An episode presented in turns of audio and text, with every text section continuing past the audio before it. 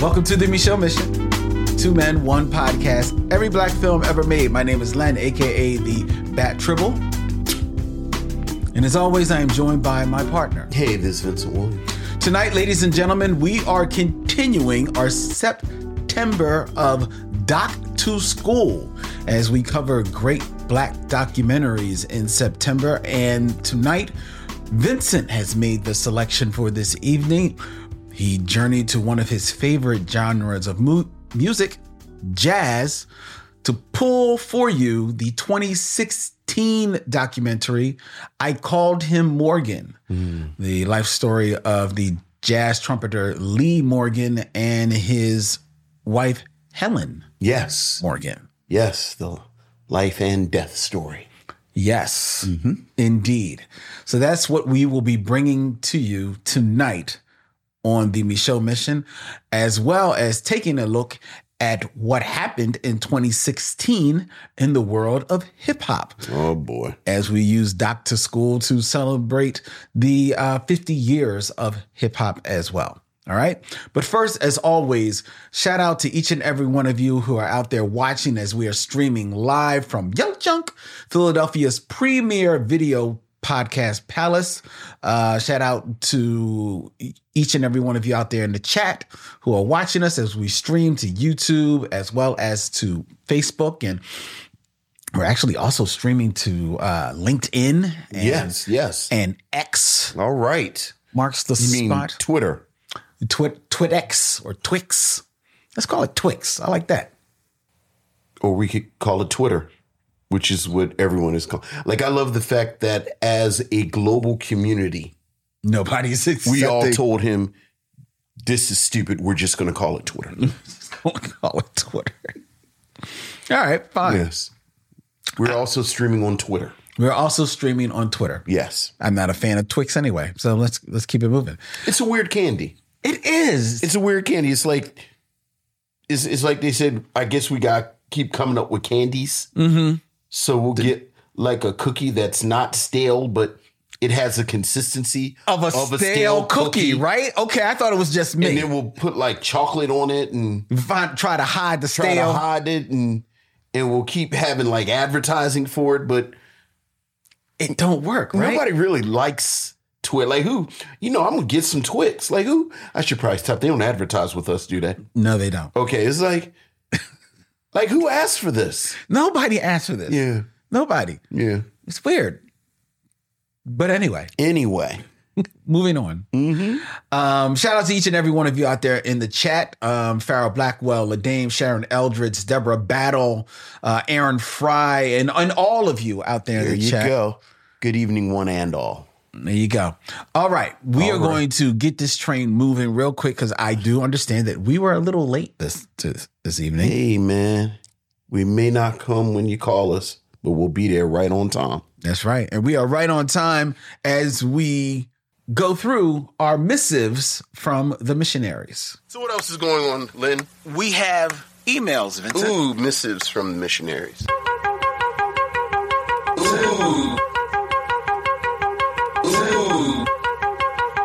Ooh. Ooh. Ooh, missives from the missionaries.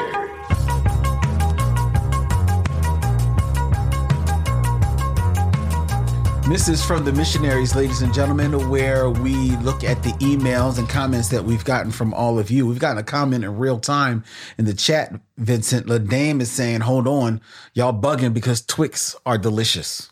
I refuse to believe that they choose Twix first. It's not your first. It's not your first choice. You know what Twix are? When your kids go, um, when when, when Halloween comes and it's trick or treat Trick-or-treating. and it's leftover candy, and you eat all of the Reese's peanut butter cups, and you eat all of the M and M's, and you eat all of the chocolate, and the last chocolate candy that's left is a Twix, and you eat them because it's there, it's candy, but like no one chooses it first. Do you eat the chocolate candy in that order? Reese's, M and M's, and then the rest of the. I chocolate? do. Really? I do. So Reese's would be your go-to chocolate first. Re- Reese's peanut butter cup. Absolutely. Interesting. It's, that wouldn't be mine. Okay. Okay. That wouldn't be mine. Mine- You're not gonna say nothing crazy like a Zag Nut or nothing. No. something crazy. All right, what? what- No, I think my my go to first would be a Snickers. it's fair. It would be a Snickers. Snickers is a bar. solid choice. yeah, Snickers is a solid choice. it would be a Snickers bar, and then Mm-hmm. after that, like I don't go to M and uh, I like M and M's, Sure. but I really am. I'm I'm good with M and M's. I would go to a Snickers, then I'd go to um, Milky Way. Milky Way. Milky Way is low for me. Really? It- I'm suspicious of nougat. you, you're scared of nougat? Yeah. Three Musketeers used to be my favorite candy bar until I realized, like, what What is nougat? what am I actually eating? You know what? We are brothers, man. Because I Yeah. was the same way. Yeah. I would, that used to be my jam, and Right, then I was right. like, What i- what is this What is this? exactly? Exa- yeah. yeah, it's, it's So- Mm-hmm. not quite. Yeah. It, it tastes like it wants to be a Whopper, but it's not. Yeah. Anyway, so we've got uh, Anyway. emails, ladies right, and gentlemen. Right, right, right. Well, Dan, we, we we we see your your passion over the Twix, and we acknowledge that. Yes, and you, Different strokes for different folks. you stay there. right, right, right. All right, we're going to the email. All right, what we got? We got an email from Michael Sykes. Hey, what's up, Michael? watching us in real time. Hello, Len and Vincent. I listened to y'all old episode of the 1993 movie Who's the Man. Okay. Regardless of what y'all say, this is a good Saturday matinee movie. Oh, hey, man. If Man, you, s- he, if, he threw a lot of qualifiers on there. look, look, if Threw a you, lot of qualifiers on there. if you say so, there is not a better film starring hip hop host And love. of '90s rap music. As opposed to you know, I don't know, hip hop host of country music. I don't know. Uh, it's one of those movies you see on your local channel showing on a lazy Saturday afternoon. Y'all took this movie too seriously, Hey, man, that's that. That's actually our That is our that's actually job. our shtick. Michael. we take all the movies, Movies a little seriously. bit too seriously. We had a conversation last night for another podcast that focused on the National Film Registry, and we talked for 15 Mm-hmm. minutes without irony, without jokes, dead ass serious about the work of Tyler Perry Yes, we did. very seriously. That's our whole deal. We take everything seriously. Michael continues. Continue, Michael. Bernie Mac, Okay. Dr. Dre, Ed Lover, Yes. and Dennis Leary did a great job, especially the donut scenes. there's a lot of passion for who's the man. Well, That's a, that's a lot of call out there.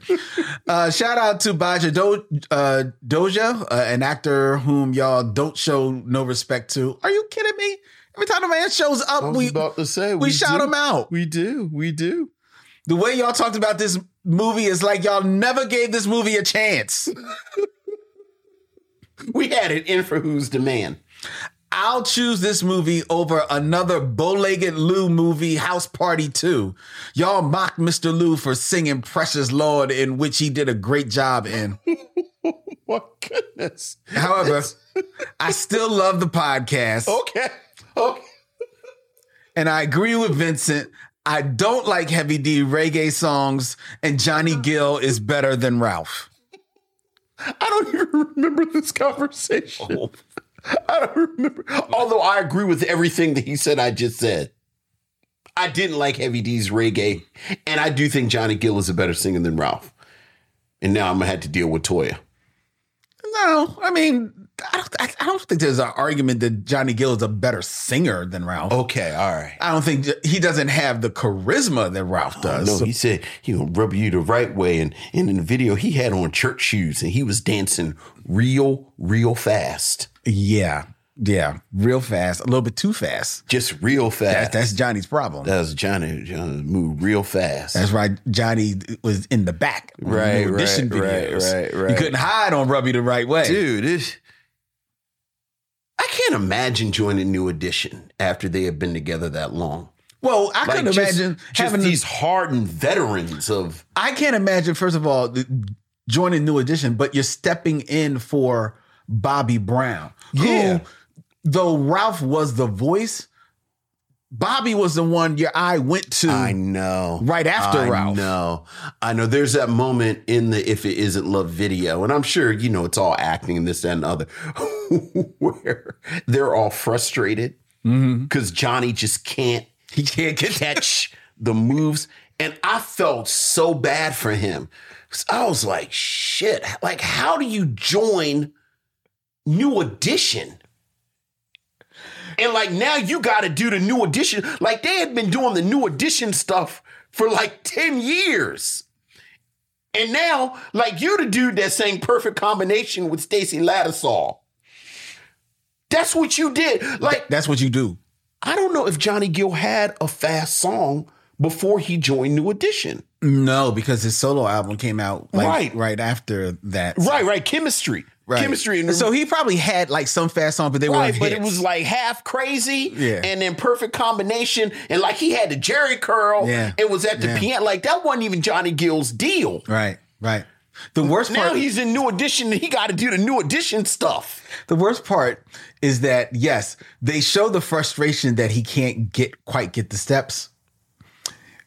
The worst part is that they still couldn't edit out of the video that he is still messing up. I mean- like the parts they keep in the video, Look, he's he's, off way to the left. doing the best he can, and you know, and I think he catch. You know, I mean, he like catches on. eventually, he. But damn, can you imagine? and they gave him the parts where you know he just slowed down a little bit. Right. Oh my goodness. I always felt for I did I did. I always felt for Johnny Gill. I was like, poor guy. Y'all said I was just singing. Right. Right, right, right. It's like with the four tops famously said to Barry Gordy, like they wanted the four tops to do like the Temptations type, you know, intricate and and the four tops. Mm-hmm. It was Look, like- man, we gonna sing or we gonna dance. You gonna have to pick. Like it's only one Temptations. Mm-hmm. Or like in Shalimar, like you know, um, Jeff Dan- Jeffrey Daniels, Jeffrey Daniels, right? The other guy. Yeah, Jeffrey Daniels and Jody Watley Yeah. were actually dancers Yes. on Soul Train. Yes. Howard Hewitt, hey man. I'm here to sing. I like like if you look at like the Shalimar footage, like they're in the background and they're all cause cause they're dancers. Howard is, hey man, I don't do all that. Mm. I gotta watch. Right, right, Marsh, right. Poor this- Johnny Gill, you in new edition, you got to sing You got- and dance. Yeah, bruh. Yeah, bruh. Oh my goodness gracious. Well, he cut him slack because when he starts singing, he stops dancing. Right. Oh my goodness. If you notice that in all right. of his videos, Right. Well, thank you. Was that the end of Michael's? that was the end of Michael. right. You, that that's I'm, I'm actually. Do you see that touchdown? Because I did. I felt for Johnny. I did. I felt for that brother. It's the argument that will never end. We could just, we could just do our a Right. new edition. Right. Right. Um, all right, all right. that's our emails. ladies and Okay. gentlemen. All right. All right, we're going to continue. Keep moving on. There is uh for September. There is no top 5 as we are instead taking this moment to celebrate 50 years of hip hop, and we're going to use the year of our documentary Okay. to present five things that happened in the world of hip hop. I called him Morgan. Came out in 2016. Yes, it did. So we are going to look at the year of hip hop 2016. I, I don't know if I'm gonna have as much fun with this list as we did last week. in well, these are 1991. probably no m- things that you're not going to have much to, to All right, go say ahead. about. Well, let's just go ahead through them. so, but we'll start with number five. Number five, hip hop 2016. huh? hip hop in tw 2016. Uh, and also the other the other caveat is that these are things that happened in hip hop in September September of 2016. 2016. So we're like All right. really keeping it, you know, Right, right, in theme here. Do you remember Yeah. Do you remember Yeah. Mm-hmm. that on September 16th in 2016, the rapper The Game, you Okay. remember The Game? I do remember the game. he released Oh. his diss track 92 bars which was aimed at Philly's own Meek Mills who Oh, love. the game claims ratted him out Okay. about um the game quote unquote robbing Sean Kingston at an LA nightclub Well, it, when when you say he ratted him out, is he admitting that he did it? No, no. The game is saying that Meek ratted him out to the police. Right. Saying that saying that, That he game the game's the one that did it. right. So is the game angry because Meek Mills lied on him, or is the game angry that Meek Mills told on him? That part is never made clear. Or It's at least not not that clear. I could see. So the game I, I never saw any I place feel where he like- admitted Right, two six, That he did it. 2016. I assume the game was too old, like to be robbed. Like to be robbing people. Right? Why are Or, you or too rock- famous. Or too famous? So that's why I'm. I'm. Uh, oh, whoa! There you go. I don't care. it just dawned on me that there are two possible answers: either the game didn't do it and Meek Mills lied on him, and I don't care, or the game robbed him. And Meek Mills told on him, and I don't care. Yeah. Okay, all right. What's the next 2016? Huh? so so in 20, in September 2016 is The when game released a diss track. called 92 bars. Sure, why not? Do you want to hear the lyrics I from 92? don't. I am almost positive we can skip all four of these. Okay. Well, I, w- I won't give you Like the- I challenge you to come up with one of these that I'm interested in. Vincent, I'm telling you right now, you don't want to do that. Because why? Because The next one is is is a is a tragic one. oh no, did somebody die? Yes, Died in 2016. on September tw- number four, on uh, September 21st, uh, Shawty Lowe from the group uh, D D4L, uh, which stands for Down for Life, uh, was killed in a single car accident in Fulton County, Georgia. Okay, um, He was known for for um, his group D4L. They released in 2005 Laffy Taffy. Remember that track, Laffy Taffy? do remember that. Yeah, and he had recently gone uh, solo. He was 40 years old um, when the car accident, when his 2016 Audi caught fire at the Cascade Road exit after crashing into a guardrail and hitting several trees. Two women were said to be in the car, but were also sent to the hospital with non life threatening injuries. Um, but Shawty, uh, aka Carlos Walker, um, died in that car accident. Well, that's sad. And now you've brought down the room. I'm sorry. Can we move to three that perhaps is less tragic? Number three. Number three, in September of 2016, sees the release of The Sun's Tirade, the debut studio album by Isaiah Rashad. This album was released on September September 2nd. Um, it was recorded during a period in which Rashad was with had experienced struggles with depression and addiction. It featured guest appearances from Sir, Zakari, Kendrick Lamar, Oh, okay, all right. I didn't know who that is. Deacon Blues. Um, and it would go on. It debuted at number 17 on a US Billboard 200. Mm-hmm. Um, fe- it uh, featured the acclaimed lead single, Free Lunch, and was noted on many end of year best album lists. Okay. All right. So Mm-hmm. there you have that. Do you um like I know you remember when you got to the point where like artists were coming out and you follow them. and you didn't know who they were. Yes. Like like they like you see people who know this is such and such and they did this, that, and the other, and you didn't know where they were. And, and there's that period where where you try to figure out who people were. Do you remember getting to the period where you just didn't care anymore? Yes. Yeah. Yeah. Yeah. Yeah. It was before 2016. It was indeed before 2016. It's funny because you mentioned Kendrick Lamar, and I was firmly in my I don't need to hear anyone new ever again.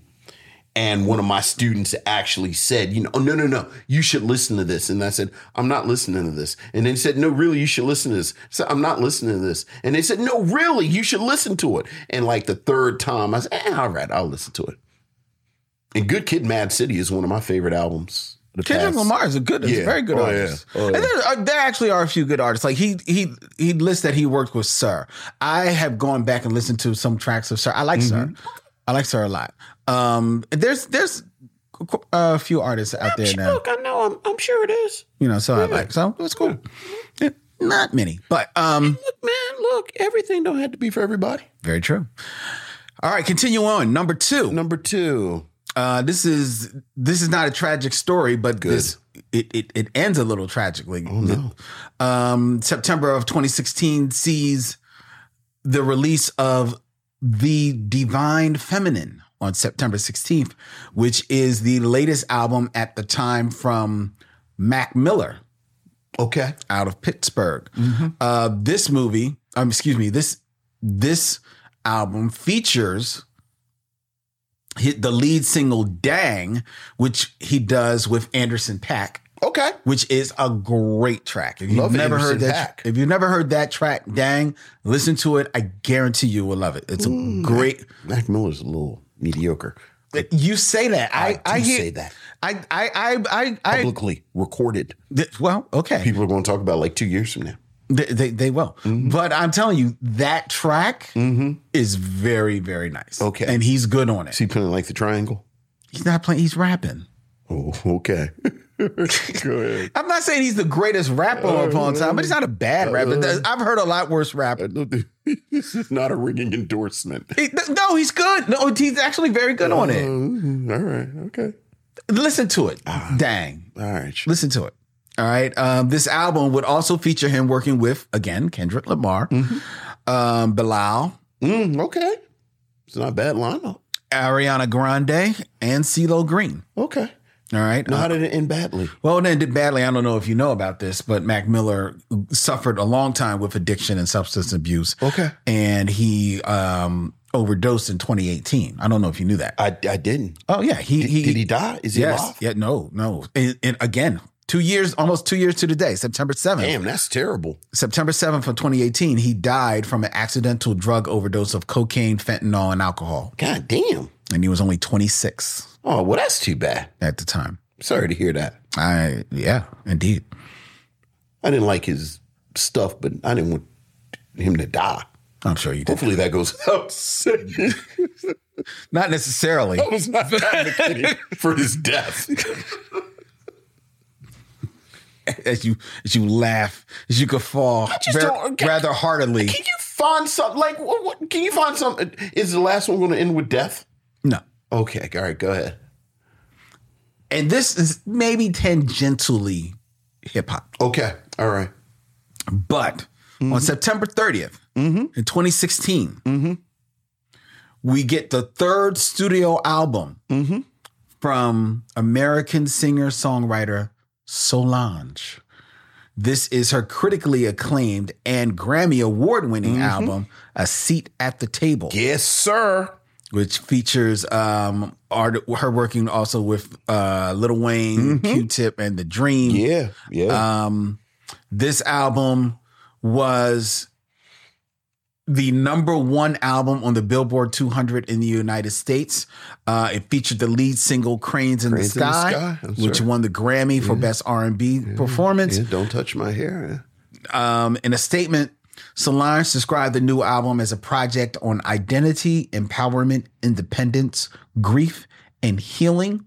And in 2020, the album A Seat at the Table was ranked at 312 on Rolling Stone's 500 greatest albums of all time list.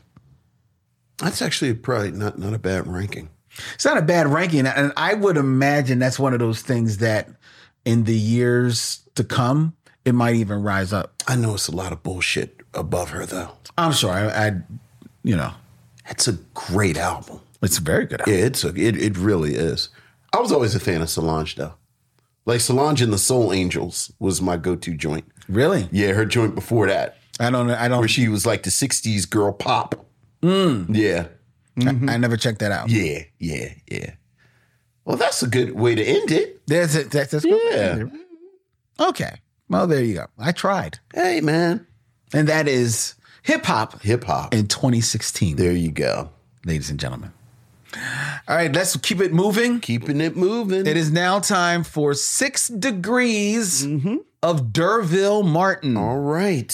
That's the key. Why you'd be surprised what a person can do with just a sense of touch and a sense of sound.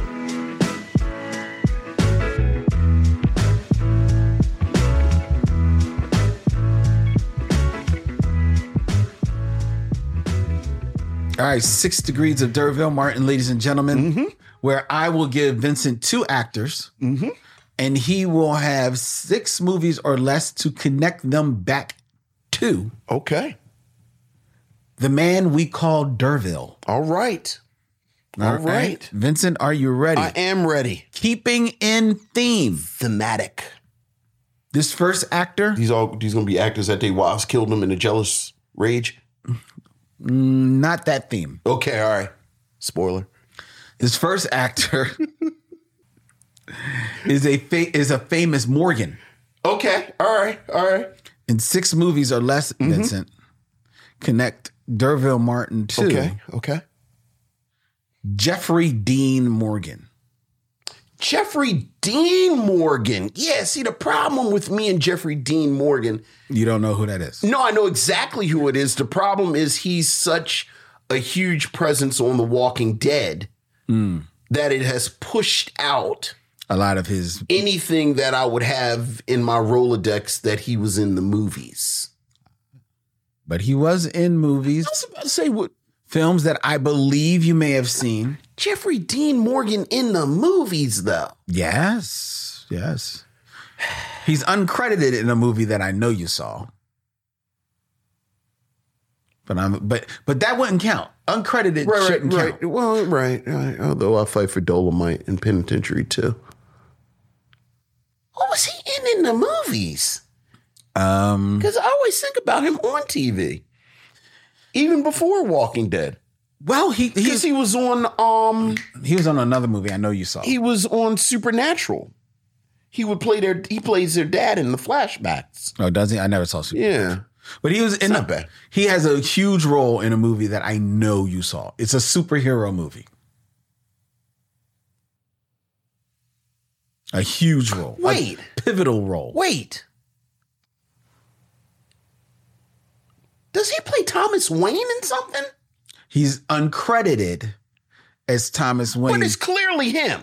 yes, but he's uncredited. Yes. I don't want to hear that. He- No, but that that Vincent Come on, man. That, the, because the I other just one. Oh. called out who he was in the movie. okay, but there's another there's another superhero movie I know you saw. It's a very pivotal role, and and and it will give you just as many tea leaves. You know what? Because I got him in Thomas Wayne, tell me what the movie is. The movie that he's Thomas Wayne. N- No, I know he's Thomas Wayne and like one of them Batman. What what is he in the movie are you talking about? The Watchmen. Oh, see, that's where you're wrong. Because I knew the Watchman was a dog. I, not for one moment did I watch the Watchman. you didn't movie. watch Watchmen. Oh no, not at all. Not at all. it's not bad. It is. Oh, stop it. It it's is- not stop bad. it. It's not It- bad. it is terrible. it's not terrible. It is It's absolutely not terrible. in terror. Oh, it's yes, not it is. terrible. It's not terrible. Like I was almost Alan Moore with that. It's not terrible. Like the like missed the entire point. it's not. It Terrible. not Who else is in that dog? Oh, so Now you gonna um, call it a dog? oh, I'm 100 percent calling it. Yeah, Watchmen by Zack Snyder is a crime. it's not. It's, it's Like it's like I'd rather they had done the Watchmen babies, like they joked about on The Simpsons. It's not bad. Come on, stop. It It's is. not. If you read The Watchmen, the I've Watch- read The Watchmen. I read The Watchmen almost every Come other on, then you- year. Then, stop. Then you. I'm not saying it's better than the comic. I'm not you're- saying it's no, better than I'm the. saying- Are you saying that it captures the essence of the comic? Are you are you saying that every everything that Alan Moore is trying to say in the comic, any of that makes Yes. it to the screen in the movie? no, I don't think it captures the comic fully. No, not fully. Any of it at all? Like like any of it at all? I think it makes attempts. Come Yes. on, stop. I think it does. You first of all, you haven't seen it, so you I- can't say. I've seen like a half hour of it. I, No, have that's seen enough to know that Jeffrey D. Morgan. was Yeah, I've seen the breakout scene in the jail. Yeah, okay. Uh, You, th- you that's- know, come on. Oh my God, who, who else is in that dog? So it's like him. It's um shit. I don't even want to talk about because now you got you got me distracted with nerd rage. What else is he in? Oh right, because he plays a comedian. Yes. Oh Jesus, pivotal role. Come Okay, on. I'll give you another movie. yeah, yeah. Because Another comic book- another me, comic book just movie. makes me angry. Go ahead. Another comic book movie that he's in that he has a pivotal role in okay. from 2010. Mm-hmm. The Losers. Oh, that's um Yeah, okay. All right. Well, uh Derville Martin is in um How do I want to get to the losers? I mean, I know I'm going to get to the losers, but how do I get right to the losers? Oh, here you go. Here, here's here's a sideways way to do it speaking of genre movies, Derville Martin is in um, Dolomite with Mm-hmm. Rudy Ray Moore. Rudy Ray Moore is in The Monkey Hustle with Yaphet Kotto. Yes. Yaphet Kotto is an alien with Sigourney Weaver, Mm-hmm. who's an avatar with Zoe Saldana, who's in. Um, The wait a second, who am I trying to get to? Jeffrey Dean Morgan. And then we said You're he right there. You're right there. Zoe Saldana was right, in and he's in the lo- she's in the losers with um Jeffrey Dean Morgan. Jeffrey Dean Morgan. Very good. There you go. Very good, Vince. All right, you did it. The Watchmen. I'm not saying it's great, but it's not Mm. Oh God. bad. That's all I'm It saying. is it it again like the whole the the whole point of the Watchmen is commentary and it deconstructs superheroes and it talks about the the kink and power dynamic in it. And and Zack Snyder just turns it into some Zack Snyder 13 year old boy adolescent nonsense. No, I, I, I, I have to disagree, and I'm, I'm not caping for Zack Snyder in any type of way, but I do think that there is the attempt to bring that into the movie. I don't think Zack Snyder is a skillful enough of a director to really to really nail it, It- and um, primarily because he sticks so slavishly to the I comic was about book. to say, it's so superficial. Right. It's so And surface level. And because of that, it comes it comes off as very surface level. But I think but I think that But if there it's surface level, by definition, you didn't capture the subtext. but I, I but I think I think in in there is an attempt to do that, Espe- even with the breakout scene, and then in the them that turning them on for the sex scene that happens in uh in in the ship.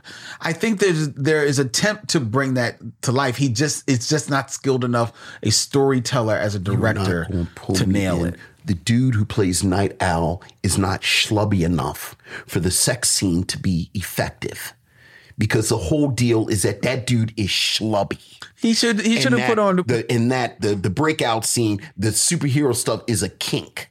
Yeah, I know, I get it. I get it. you don't get that in the movie when the dude playing Night Owl is all six packed out and and and Hollywood movie guy. Well, the the reason for that is yes, because of the the suit that he wears. Mm-hmm. No, when he doesn't have the suit on, he's Hollywood six pack movie guy. He's not schlubby at all. He's he's he's he's fit. He's but he's not. He, he- I'm telling you, Vince, he's not. It's He's- not. It's not like it's. It's not like it's. Um. Keep going, keep going, because I this because It's not gonna- like it's like Chris Evans taking off his shirt there. It's. He, he's not. He's Mm-hmm. Did not. he not have a six pack when he took his shirt I off? don't believe. I don't remember. He had He it. he's not as 100% schl- he's not as schlubby as the comic book. I agree, but he's not. But he's but he also is not. Um, what's Thor guy? Because he's the pe- person everyone goes yes, to. but he still Hemsworth. He still looks like actor guy in movie. I I I, I Rorschach is all cool. Rorschach. Is cool. Rorschach is not cool. He, looks like, now. Now that I I I- I think Rorschach is they they casted him perfectly. He looks. He's an anti-hero and he's cool. He he they casted him perfectly. Go ahead. Who's the next one? Watchmen. Next, Yes. keeping in theme, Uh huh. this is a famous Lee. Okay. Okay, and I went easy on you. Okay. All 'Cause right. I was going to do Lee Mayweather, but I didn't do Lee Mayweather. So instead, I went easy Wait, on Lee you. Mayweather second Catwoman? No, is that no? That's Lee Merriweather. And- Are you talking about the same person? No, it's not the same person. Okay. Lee Mayweather wasn't the second Catwoman. The person I'm thinking about wasn't the second. Okay. Catwoman. All right. Go ahead. I can't remember who that person was, but it All wasn't. right. Mm-hmm. It wasn't. Anyway, that's not who I did. All right. Who'd you do? I went easy on you. All right. Who you got? Uh-huh, So six movies or less Uh. connect Derville Martin to Lee Marvin.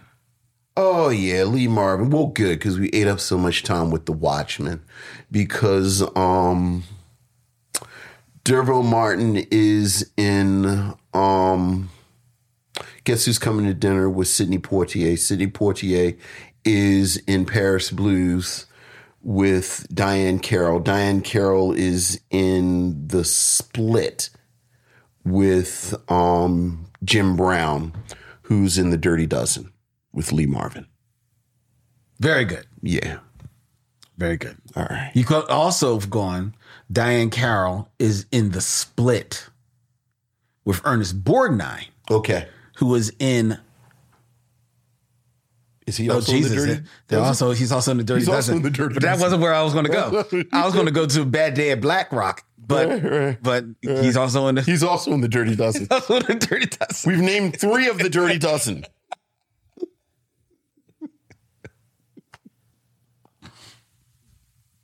Well done. There you go. All right. All right. All right. Because who's he? Who's he in? That's him in Cat Baloo, right? Yes, Who's in Cat Baloo with him? Who's the female lead? in that Cat is Baloo? um, Kim Novak. Kim Novak. All right. Yes, Sammy Yeah. Davis' uh, old lover. Yes. Yes, indeed. Yes, indeed. Mafia took him out in the woods and said, Nigga. you lost one eye. Don't lose the other eye behind Kim Novak. Mm-hmm. It's like, oof, Oof. you really love Kim Novak. He, he loved his eye though. he loved his eye though. Married his ass off to a to a black showgirl. No, because he, he marries. Um, No, before that, because remember the Kim Novak stuff happens. Then he gets married to the showgirl, the black showgirl, to throw off the scent. And then he marries my Brit. what? I didn't think that there was a black girl showgirl. in between. Yes. No, it- no, I don't. No, they didn't get married. No, they did get married. And then they got it annulled after like a year. Oh, did they? Oh. Yeah. So where does Lola Falana come in? Because he has a relationship with Lola Falana. He has an affair with Lola Falana when he's married to May Britt. That's right. Because while he's doing Right. uh, Mis- um, Mr. Bojangles, the the no, Not it's Mr. Bojangles, that's Mr. the man with the golden. Yeah, some Broadway. Yeah. mhm, Right, yeah. Mm-hmm. that's right. Okay, okay. Yeah. We went down. We we went down Sammy Davis rabbit hole. Ladies and Right, gentlemen. right, I apologize. right. You just trying to calm me down from the Watchmen stuff. you just going to rattle. You just going to hold Sammy Davis. You, you, cause you know I like Sammy Davis Jr. So you Sammy. just, you just, I know what Sammy. you're doing. You're trying to bring me, you know, calm me down with Sammy Davis Jr. talk. And it worked.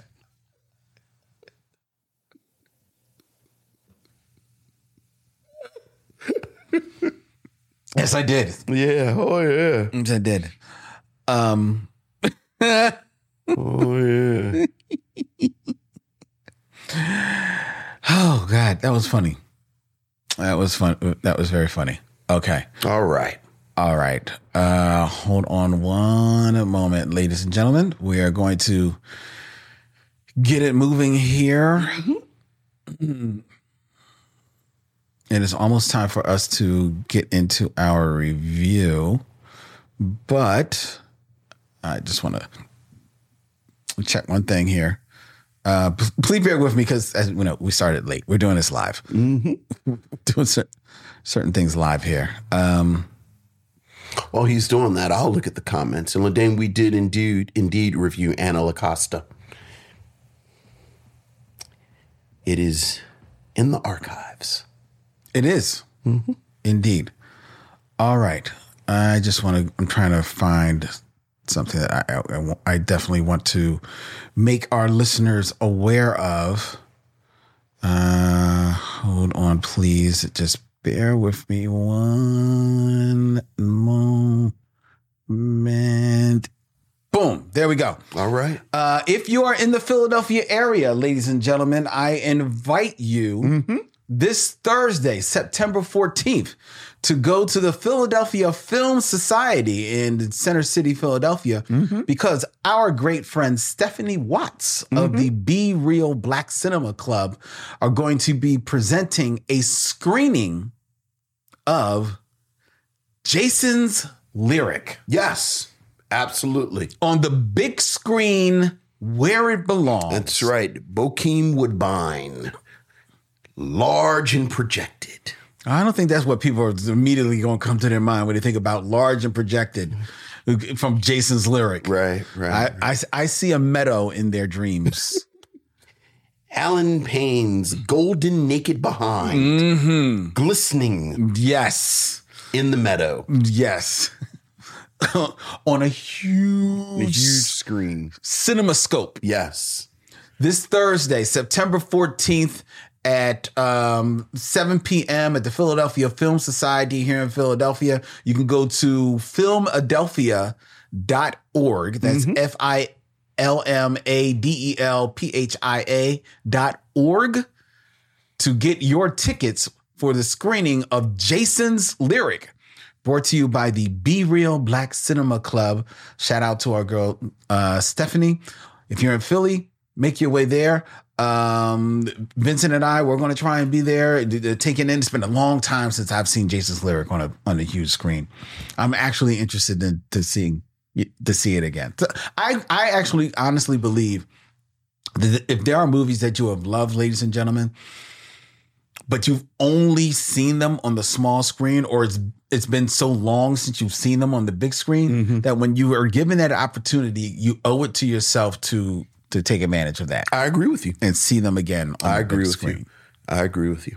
You know what movie I'm I'm dying. I am I am dying. I'm so mad that uh, um I I wasn't able to make it out during the pandemic to see it on a huge screen. Was my one of my favorite movies of all time. It's a mad mad mad mad world. Oh yeah, from the that's your 60s. jam. That's my jam. It was it was filmed in CinemaScope, Mm-hmm. huge widescreen. And during the pandemic, they were playing it for just a weekend, Mm. but it was in like upstate New York. okay. And I was like so tempted to Mm-hmm. try and go, but I just couldn't. Like it was like at the height of like Sure. well, it wasn't the height of the pandemic, but it wasn't hadn't quite died down yet. Yeah. so I, I didn't want to take the chance No, I hear you. I hear but you. um, I told myself that if I get enough notice and there it, it's playing again someplace, even if it's playing in California, I'm going to see if I can't go and see it okay, that's fair. because I because I love that movie and I want to see it on a huge screen. That is fair. and I've never seen it with an audience, Okay. so I want to see it with. Because when I watch it with somebody, they usually don't get the jokes. Yeah, don't get, get the jokes. Okay. It's a little long and they leave. Right. that was a nice story, and then it got sad at the end. They got a little sad. I'm sorry. Mm-hmm. All right. All right. But that is a perfect segue. All right. into our review of I Called Him Morgan. We'll be right back with our movie review after we step to these messages.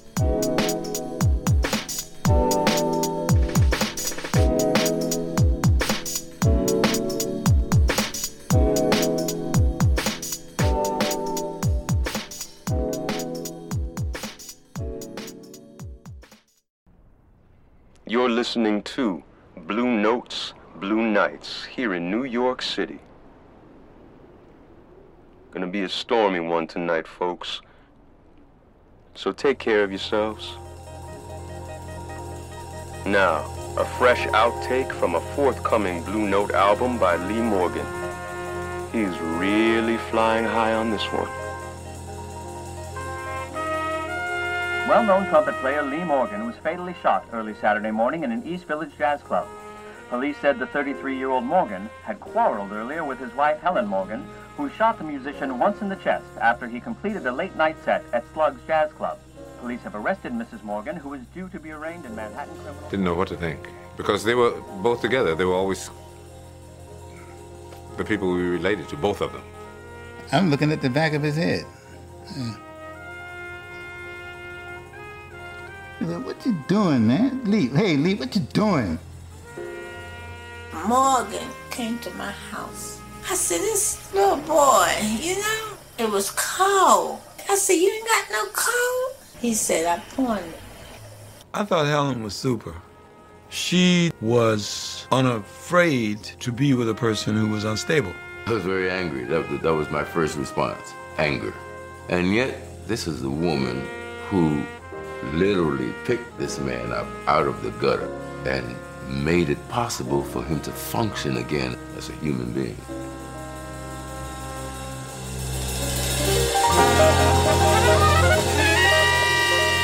I called him Morgan from 2016, an exploration of the relationship between jazz trumpeter Lee Morgan and his common law wife Helen, who was implicated in his murder in 1972.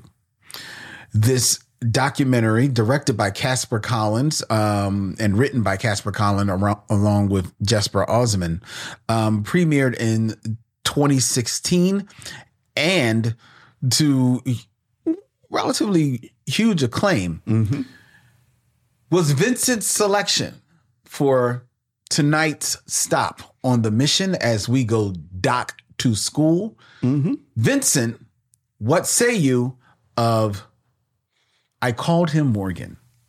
Well, uh, look, I'm a sucker for jazz documentaries. Like just any jazz documentary at all, especially uh, a- a- about an older or, or or rather a musician from the past, because what that means is that y- you're gonna get a whole bunch of old black men and sit them down in front of a camera, and they're gonna talk about the past. And and you know, it's like, you know, I told Charles sometimes I want to be the top hat. And then he told me that, well, if we're going to play by the house rules, we're going to put $200 under free parking. and every time somebody goes to jail, we're going to put that money under the free parking. I said, well, no, that's not what the rules say. And this is is dialogue that's not in this documentary Right. but just talking about anything. I love, love, love that part of it. There's always going to be some footage of of the the players Mm-hmm. playing their music and some stills.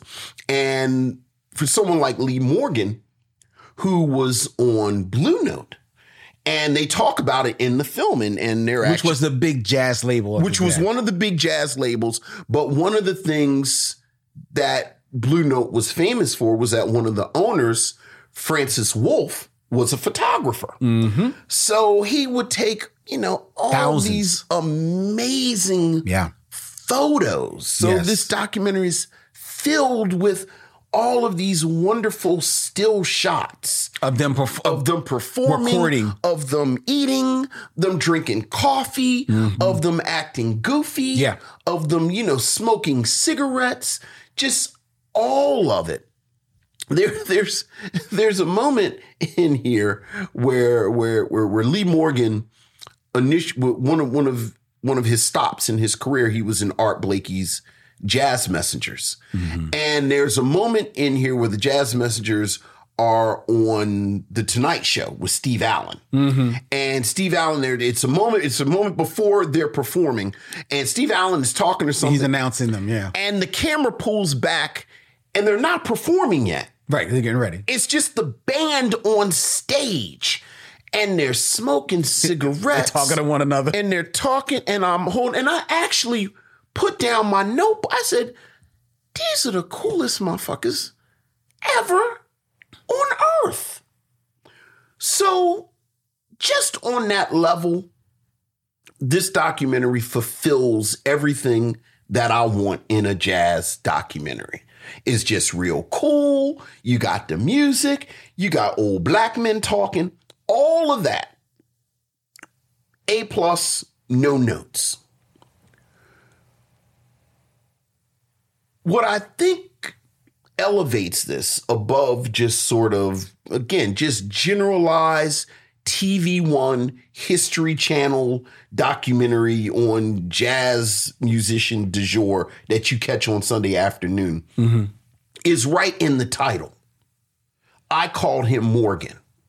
And you realize that this is a quote from Lee Morgan's wife. Yes. Helen Morgan.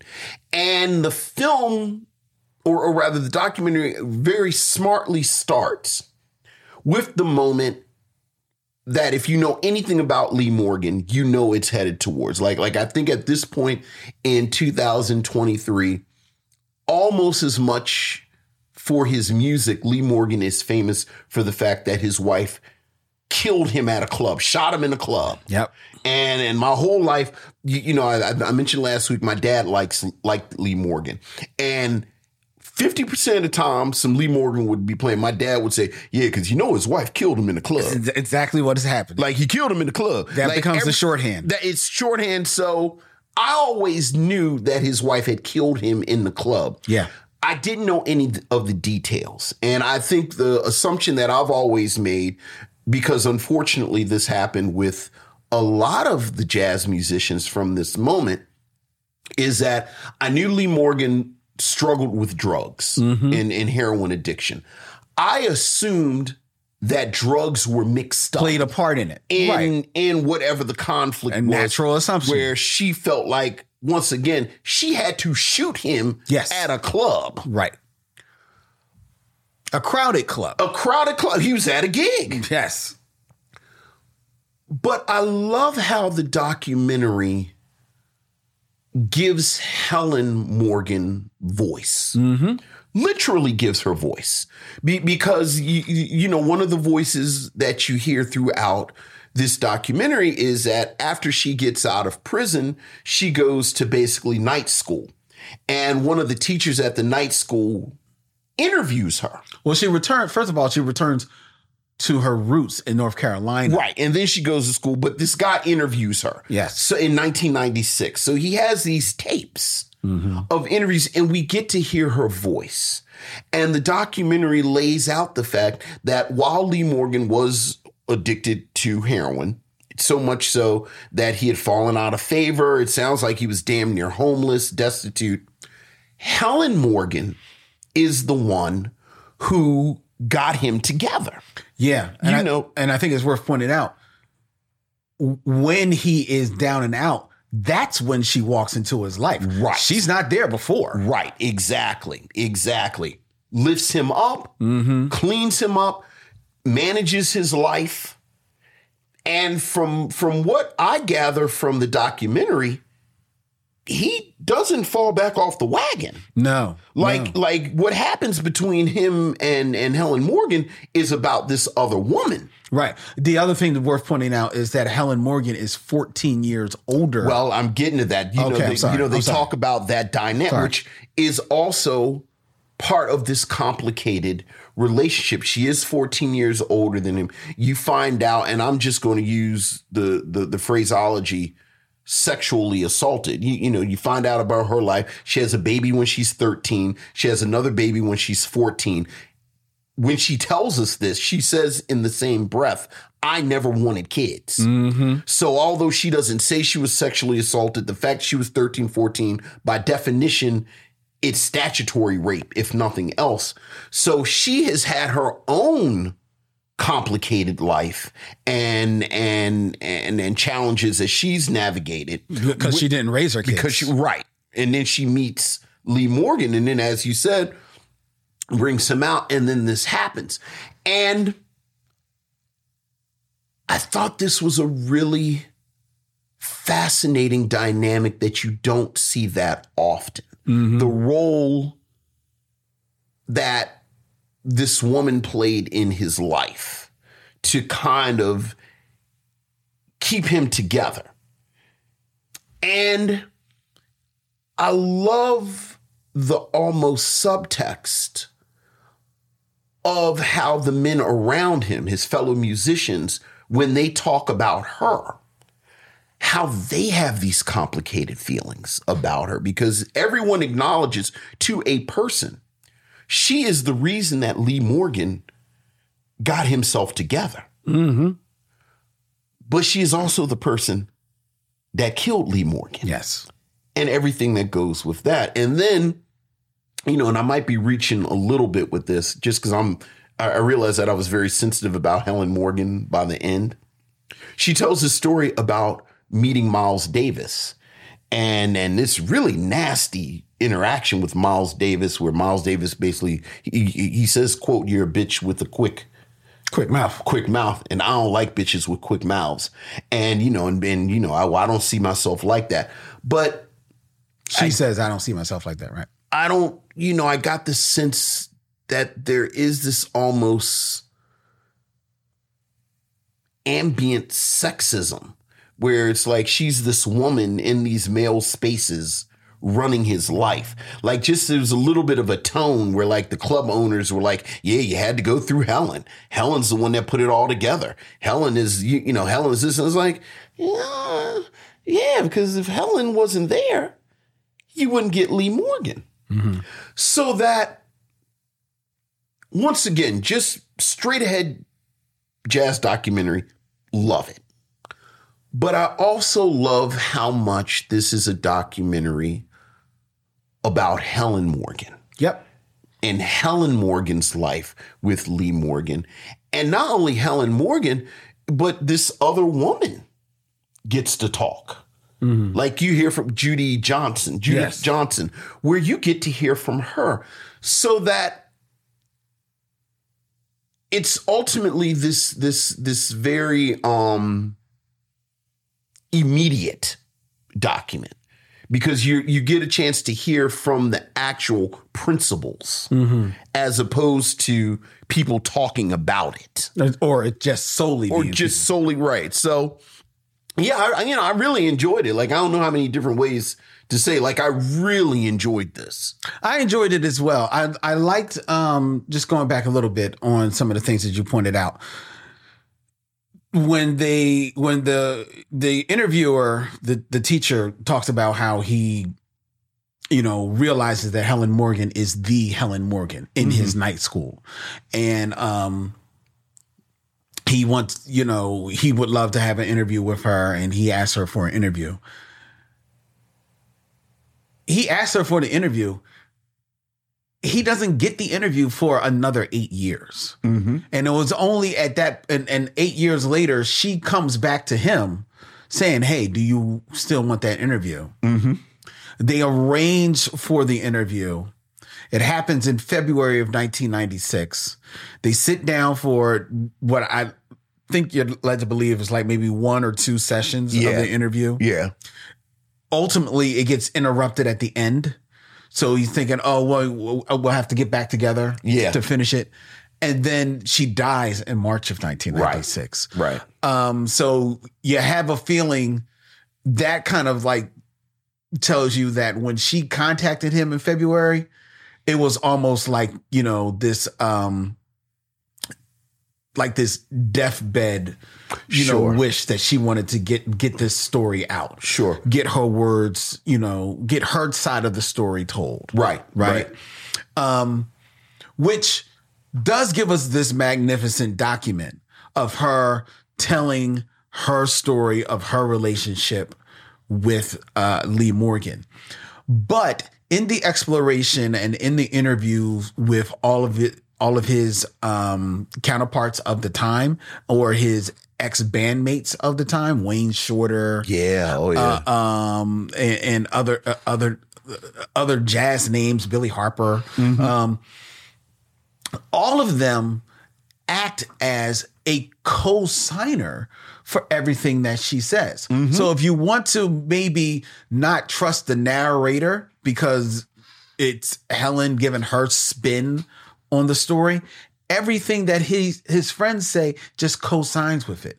Eh, along with because they actually give you the biography of Helen that before she met Lee, she was just this woman who loved jazz. Right. And who was always around the jazz clubs. Right. And so much so that she became almost like this den mother Right. to all the jazz artists. which is a good distinction, you know, not to be crass, but you never got the sense she was like a quote unquote groupie. Exactly. Yeah. Exactly. Um, she was probably, as as it's pointed out, she was older than well, she was older than Lee Marvin because Lee Marvin was uh, Lee Mor- Marvin, yeah. excuse me. Lee Morgan. Yes.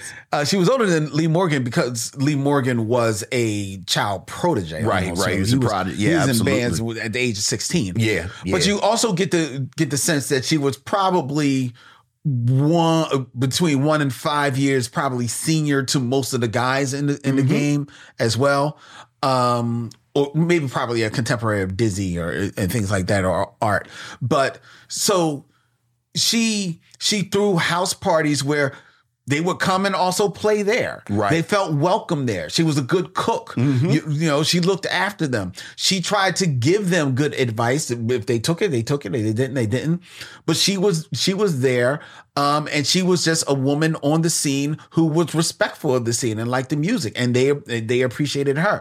So that I, I- I liked you know getting that window into her world of who she was and and recognizing her as this full person Right. this authentic person in this space Right. um and then when you hear her own, her own voice um especially shout out to the the imagery of this um you know the the teacher is searching for the cassettes and then he plays the cassettes on this dirty dusty old tape recorder but but it, it so it almost has like this found footage type of vibe but that that dustiness of the tape recorder and the fact that it is like this cassette it then becomes a time machine back into these black and white stills. Yeah. This black and white time of the of of the 60s, the jazz scene in there. So it really acts as a, a, a an ongoing portal because we keep returning to the the image of that cassette player as her her interview spools on. Um so I thought that was uh, actually very very smart. I love that while this mu- this documentary is filled with the music of Lee Morgan, this is not a documentary about the music of Lee Right. Morgan. The man was a great trumpeter. He had some some he had one humongous hit, I think the Sidewinder was like his big Mm-hmm. yeah, hit yeah, that's that's a big one. but he had a, he had some modest hit, other hits. He had he but he but he he was a, a star of the time, a, a star on the rise. But this is not about the music. The music is what it is. The music becomes the backdrop and the soundtrack of these li- of the lives that are being uh, uh, the stories that are being told here. Um, so I like that. So in in doing that, I was actually better able to appreciate the music because the music is doing what it's supposed to do. It's supposed to tell you a story, Right. And the music was you know, like what what Art uh, Blakely would say, like go ahead, tell your story, Right, Well, His right. music told his story, you Yeah. know. So I, I love that. Um, and I also really appreciated this for for a strange reason, Lee Lee Morgan's voice is not heard in this often. Um, Mm-hmm. Right, and it's when that he, one interview. that he does one interview, and then there's I think there's a, a bit of a recording when he's teaching a class. Yeah. But other than that, you don't hear his voice. Then he's on Soul. yeah, but he's on the, the He's on show Soul. He's on the show Soul. um, but I didn't find myself missing his voice. Right. I didn't find that it, his voice wasn't there in his music or in the words of everyone that was the telling help, helping tell his story. Mm-hmm. Uh, so I I still appreciated that I was learning about him. Mm-hmm. Uh, I thought this documentary was was um, beautiful. It was poignant. Uh, it does touch on his friend that comes up at the end. It's a, bit, a little bit transparent because we get into Oh, yeah. you know we while it doesn't linger on his drug abuse, it tells the story of what the drug abuse did to him Yeah. in very transparent ways Yeah. uh, at the end. Um, and I appreciated that. It doesn't hold any. It doesn't hold anything back in regards to that. And it's just the story. It, it doesn't try to eulogize him in any way. it Not at all. just tells his story. Not s- at all. Straight, plainly. Well, a- again, back to Helen Morgan, the sense that I got from again, like, you know, much like you said, his bandmates and contemporaries kind of signed this off.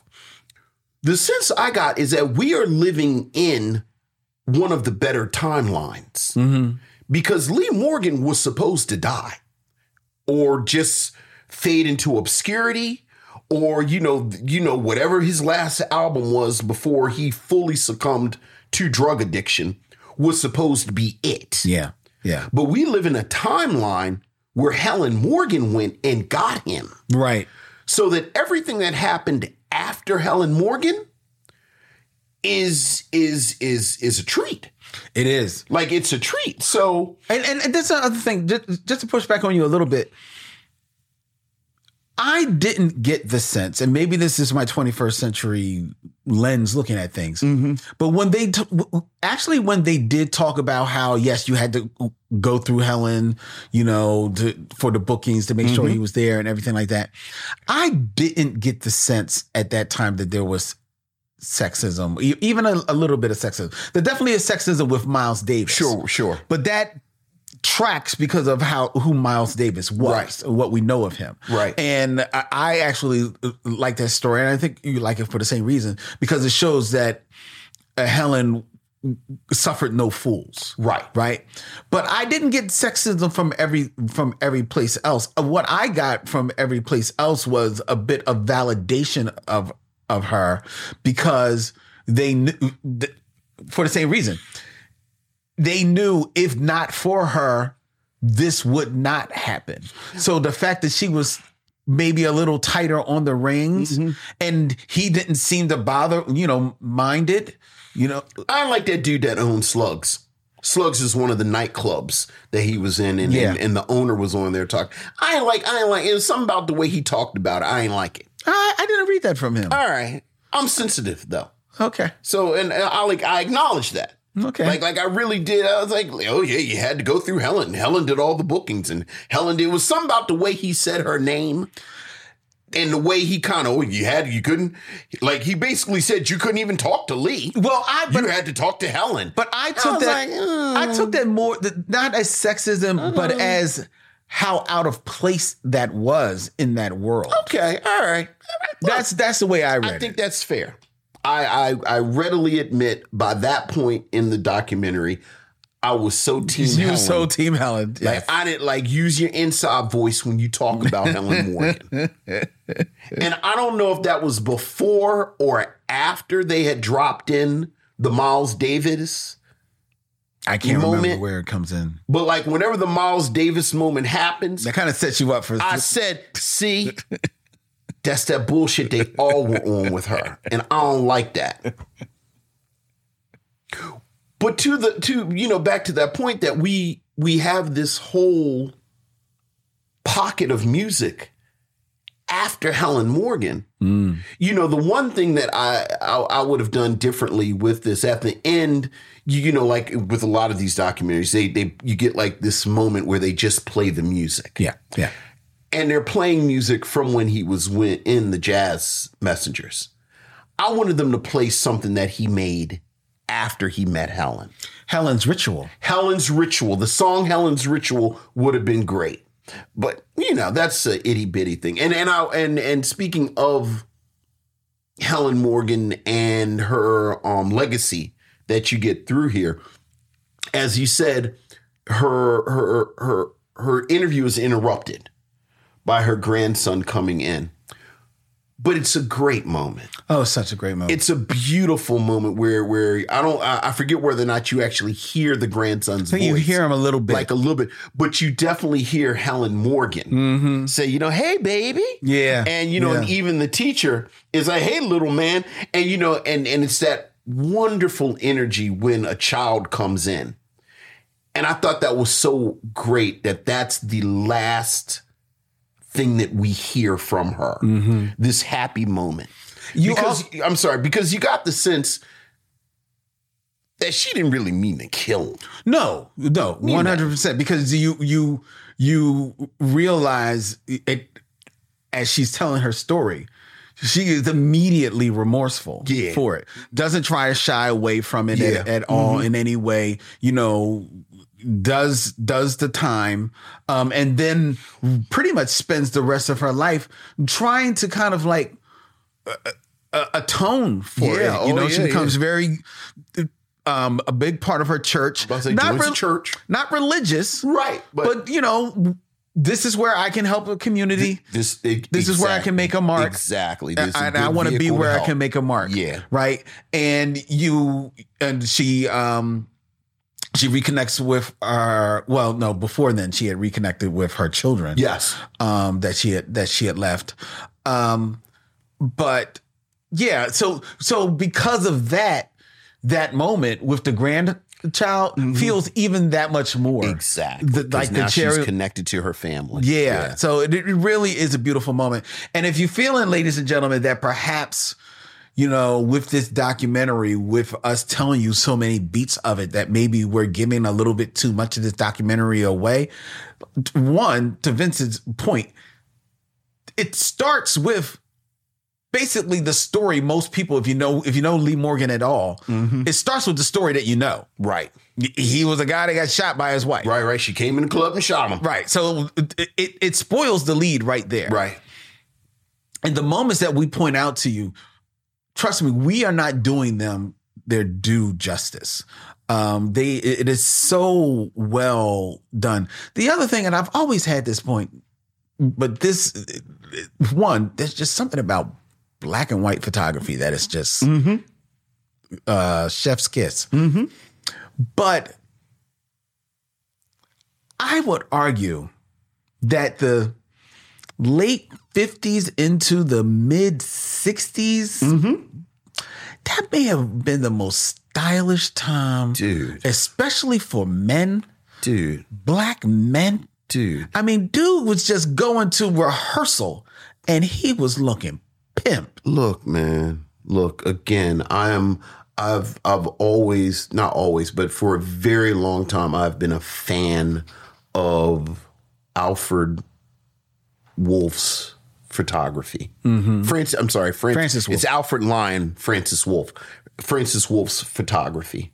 And just those y- you know, just those covers. Mm. Like like the album covers from that period are just beautiful. So Just- sublime. I mean, just that you're just or like you don't even like the you don't even have to like the music. No. You just buy the album covers. and That's why look so at many them. people have the album covers Right. on their walls. Yeah. Yeah, but but you know, like like these dudes would dress. Like you said, a lot of this photography is at rehearsals Mm-hmm. and jam sessions.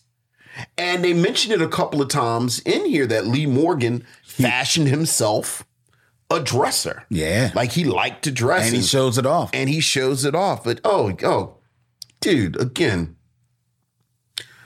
Uh, Look, I love the Helen Morgan stuff. I, I, I, for me, I didn't need the Helen Morgan stuff. Like they could have spent an hour and a half, just almost a slideshow of all of this. So yeah, that's that's it's the best.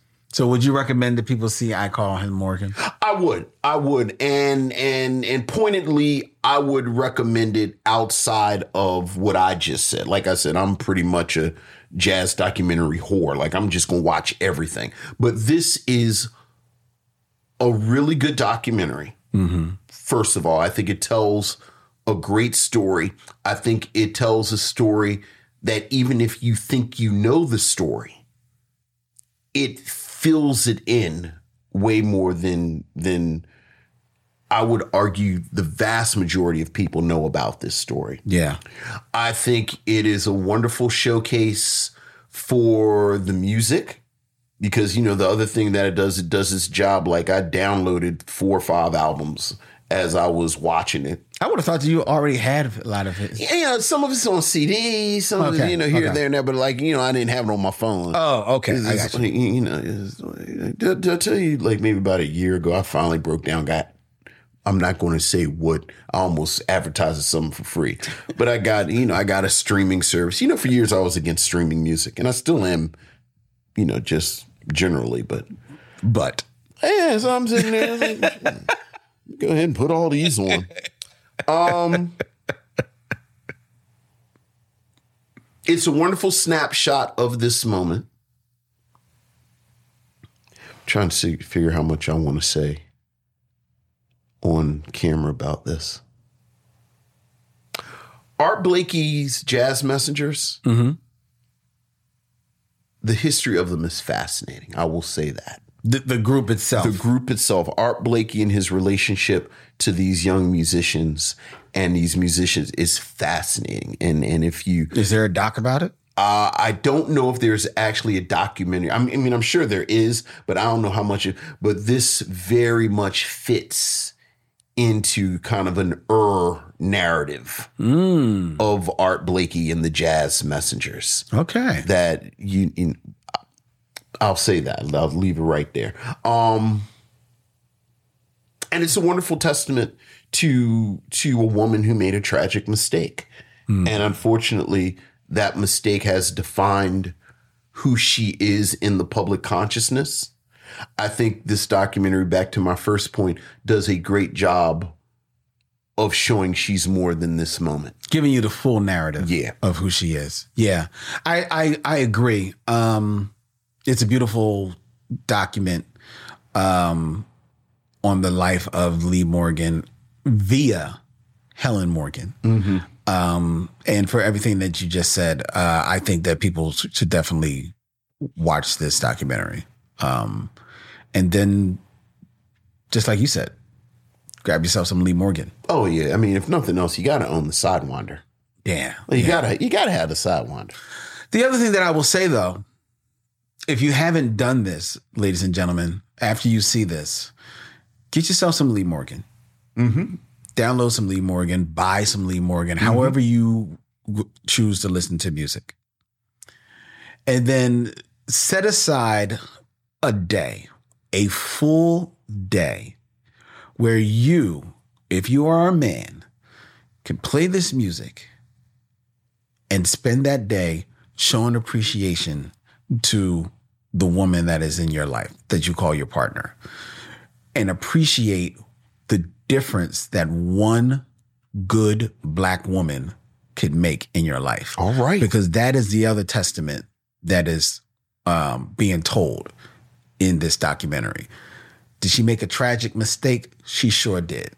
And if you want to say, yeah, but she made a tragic mistake, brother, you know how many tragic mistakes you done made and how many times you've been forgiven. I mean, he made Lee Morgan made two or three of them in the movie. Amen. Amen. There's a shot. It's a great shot. It's not funny. It is funny, but it's not funny. Where where again, you know, Francis Wolf is always taking photographs, always taking photographs.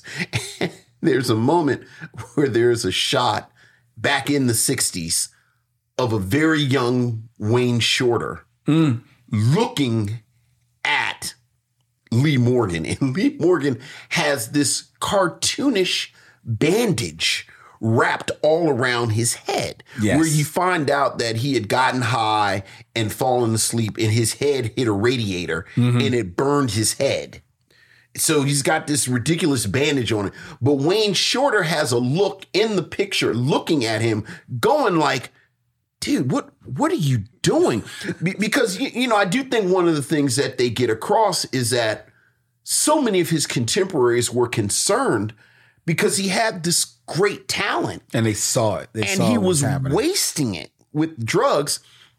But they show Wayne Shorter in present day looking at the picture of his younger self looking at him. And Wayne Shorter is disgusted Hmm. in present day, remembering being disgusted at that moment, looking at Lee Morgan with this ridiculous bandage around his head because he has OD'd and hit his head on a radiator and burned the side of his head up. So, yeah, Helen Morgan made one mistake. Lee Morgan made a series of them. So, yes. Yeah. I agree. There you go. All right, ladies and gentlemen, that is our review of I Called Him Morgan. Before we tell you what we're going to be reviewing next week with our very special guest, I invite you to follow the Michaud Mission on the social media of your choice, whether it be Instagram, Facebook, or Twitter at Me Show Mission, um, and also on YouTube, where you can subscribe to the Me Show Mission. Hit that subscribe bell and make sure that you are notified every time we put up a new video for your um, streaming pleasure. The Me Show Mission is a proud member of the Podglomerate, thepodglomerate.com. They make podcasts work, such as ours, which is filmed and streamed live every Tuesday night from Young Chunk, Philadelphia's premier video podta- podcast palace. Go to thevideocontentfactory.com and book your time in one of their glorious studios that they have right here. You can book them in any one except this one because this is ours. But there's about two or three others that you can use. All right. You can look at this one. It's roped off. You can look in. It's like, oh, this is where the Michelle. Yes. Yes. When we're not here, I believe they actually uh, have wax figures. Wax figures. That yeah. sit here. I think you're right. Yeah. Yeah. So, uh, what else do we have? Oh, if you want to get in touch with the Michelle Mission, please feel free to send us an email at michellemission at gmail.com. That is M I C H E A U X M I S S I O N at gmail.com. And it's the only way that you can contact us because, unfortunately, it has been so long since we have received a voicemail. that our voicemail account was suspended. and uh, thus ends the great voicemail experiment. Did the phone company send you a fax that said that it was gone? No, it's just an email. Google sent me an email. Did they send it to your Yahoo account or your Hotmail account? No, no. They sent it to our to our Gmail account and said, "Yo, bruh."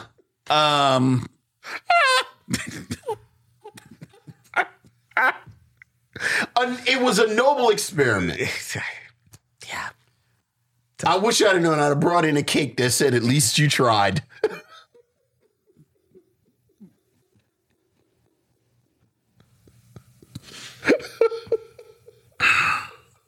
A moment of silence for our voicemail.